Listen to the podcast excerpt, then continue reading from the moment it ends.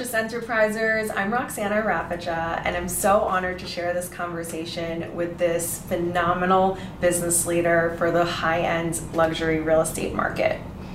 This conversation is with Shaun Osher, who is the founder and CEO of Core Real Estate, which is the premier boutique luxury real estate firm in New York City.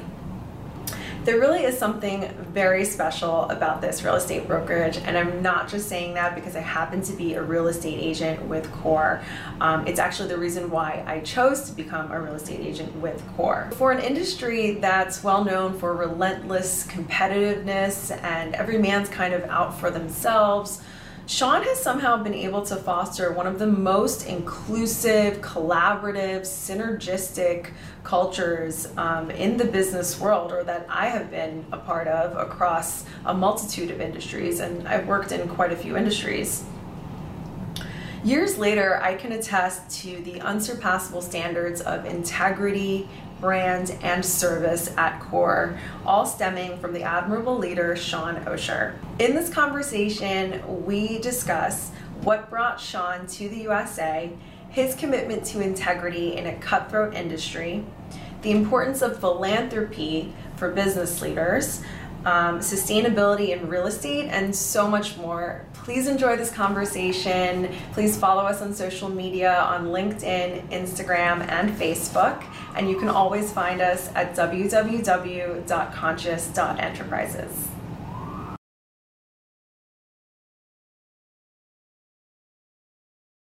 So Shaun Osher, thank you so much for being a part of Conscious Enterprises. Sure. Um, fitting me into your very tight schedule. This is really amazing. Um, you are the founder and CEO of Core, which is the premier boutique luxury real estate firm in New York City. Mm-hmm. Um, I would love to start by just hearing a little bit about your backstory. Where were you born? How did you come to the US? Um, and what brought you into real estate? Um, I was born in Johannesburg, South Africa. I came to the US at the age of 21 to study uh, jazz music uh, via aeroplane and um, studied jazz, played, performed, and uh, segued into real estate because it was a very flexible career uh, with a very low barrier of entry from an educational standpoint. Went into rentals, became a top sales agent, and then 11 years ago I started Core. Great. Um, so that was in 2005, right? Mm-hmm. So what would you say your inspiration was to start Core for yourself? A lot of agents, you know, have really long, successful careers um, just being agents. What made you start your own firm? Um, I never ever thought I'd own my own firm. That was never really an aspiration of mine. I was led there because there was a lack of resource for the real estate agent in the industry at the time. Uh, there was really not a company that I uh, felt close to uh, or that resonated with me from a brand standpoint about the way that I was conducting my business. I felt that there was a void in the industry and there wasn't a company that I felt you know would, would be able to service my clients. And what was that void exactly for you?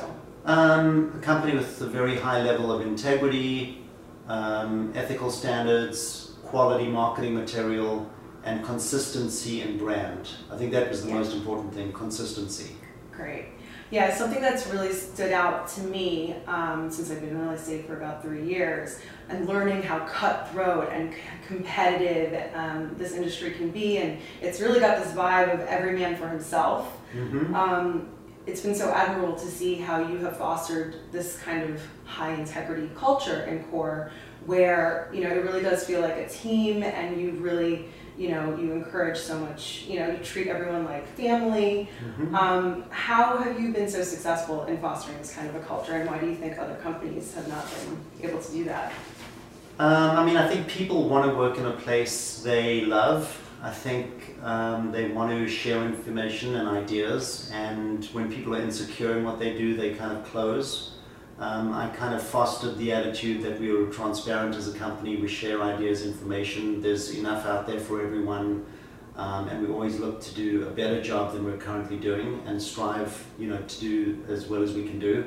And I think people love that idea, they embrace it, and once you plant that seed, it germinates into a culture that uh, kind of speaks for itself, and that's what we have here. It's really the people. It doesn't come from one place. It maybe starts in one place, but uh, it emanates, you know, throughout the whole company, and every single person plays a play, plays a big part in the success of the culture. Yeah, awesome. Um, so since 2014, um, mega developer related companies has been is a 50% owner of Core. That's now? it's less than fifty percent, Less but a significant. a significant Uh, yeah. investor in Core.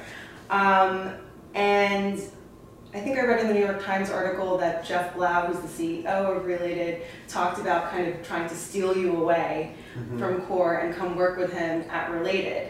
Um, clearly, you did not do that. So, what was that like? How did this kind of all come to fruition for you? And why did you turn it down? Um, well, we work with related, so I didn't Right. really turn it down. Just the structure, excuse me, was different. Um, you know, I think uh, related liked our company. Um, it, it, it evolved organically. Did they Um, seek you out? No, it, it came out of a conversation actually, and it was very organic. And um, I think that there is, you know, um, well, there was benefit to both of our involvement with each each company. You know, Core could certainly give Related something they were looking for, and Related certainly gave Core something that we were looking for. So it's really been a great marriage and a really good relationship. Um, why do you consider Core a conscious enterprise? What higher purpose are you serving beyond just money and profits? Well, I mean, the first thing we do is we find people homes. That's really important. Mhm. Um, you know, we take that very seriously. We make sure that our clients are happy and we're servicing them in the best way possible as both advisors, negotiators, and salespeople. Um, that's something we don't do frivolously. And then, you know, life is too short to really, you know, keep uh, that only and only do that. I mean, I feel that, you know, we like to get involved in our communities. Um, you know, real estate has a huge impact in communities. Uh, the way buildings are built, the way people live in buildings, um, that's a huge, you know, impact in the way communities exist. And we play a very small part in that, you know, uh, role. And we feel that, you know, we we like to do it with a conscious mind about the way we do our job. Yeah, I know you personally are also um, very supportive of a lot of philanthropic causes like um, the African wildlife, and um, you're part of what is it, the Pledge One Mm-hmm. Also, can you talk a little bit about that and what exactly that is? And Well, you know, we're in a, we're in an industry where there's a lot of money, um, and you know we like to contribute back to the society that gives to us. So whether that's through Wildlife Pledge One Percent, I'm also involved in a charity in South Africa uh, through the arts, um, and I think giving back is a huge part of, you know, of of what people should be involved in. You know, we don't want to just take; we want to give back and uh, we're very active in a lot of different things, you know, with respect to that. cool. Um, why do you think it's important for not just an individual on a personal level, but a business leader like yourself or other business leaders um, to take this responsibility and to get to be supportive of of higher causes? Well, because the leader is the one who sets the tone. So, you know, the it's it's really important to be a role model uh, and you know to stand up for what we believe in. And it's usually the leaders who have to do that. Um, I think in a lot of industry there's a lack of leadership, but I certainly look and aspire to other leaders in industries who have been incredible and have blazed trails um, and have started the trail, but it seems like the community has followed. I think, you know, Who are a couple of examples of Michael Bloomberg is a great example, probably the greatest mayor of any city ever. What he did for New York City was incredible Yeah. um, and he led from the front. But I think a lot of his initiatives um, that were his idea have now been embraced globally Right. um, with climate change, uh, you know, and just smart business. And uh, I think you know he's a great example of a great leader with great ideas who set the tone. Great.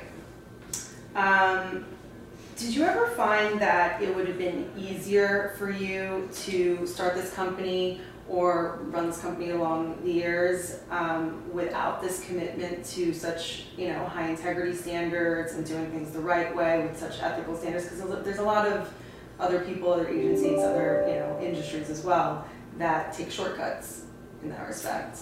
Um, it's definitely a lot of work and you know it's not easy to remain consistent um, but you know we've managed to do it because we have a very strong vision and belief in what what our culture and um, ethical standards are.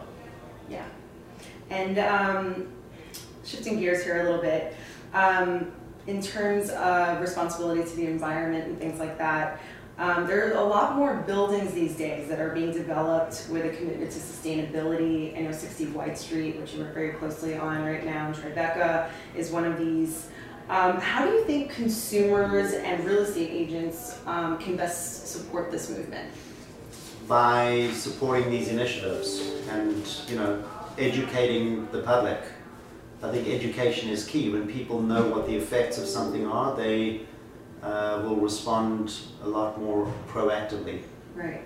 And who are like your top two or three developers or developments um, that are doing great things for sustainability right now? Um, honestly, in the US, there's really not that much. Um, I think there's a lot more advanced thinking when it comes to sustainable housing outside of the US. Really? Like where? Europe, mm-hmm. uh, Australia. Um, yeah, I think we, we lag very far behind the rest of the world when it comes to sustainable living. Why do you think that is? Ignorance. Hmm like we're all just kind of in a bubble, not realizing what we're doing to the planet, sort of a thing. Yeah. Yeah. I think if you go to a place like South Africa and you see how, you know, or Kenya or anywhere in Africa and you see how the wildlife is being killed and you, you actually see that we're obliterating species. Yes. You, you'll see firsthand and get it. That'll have a much stronger impact on you than you know, in a Manhattan apartment, right. seeing a CNN news flash where everything is breaking news, it won't really resonate as much. Right, and then you make the choices in your daily life of where you're mm-hmm. going to live and those sorts of things. It's great. Um, you clearly have a very packed schedule, and you're very, um, you're very. I'm sure you deal with a lot of stressful things on a daily basis.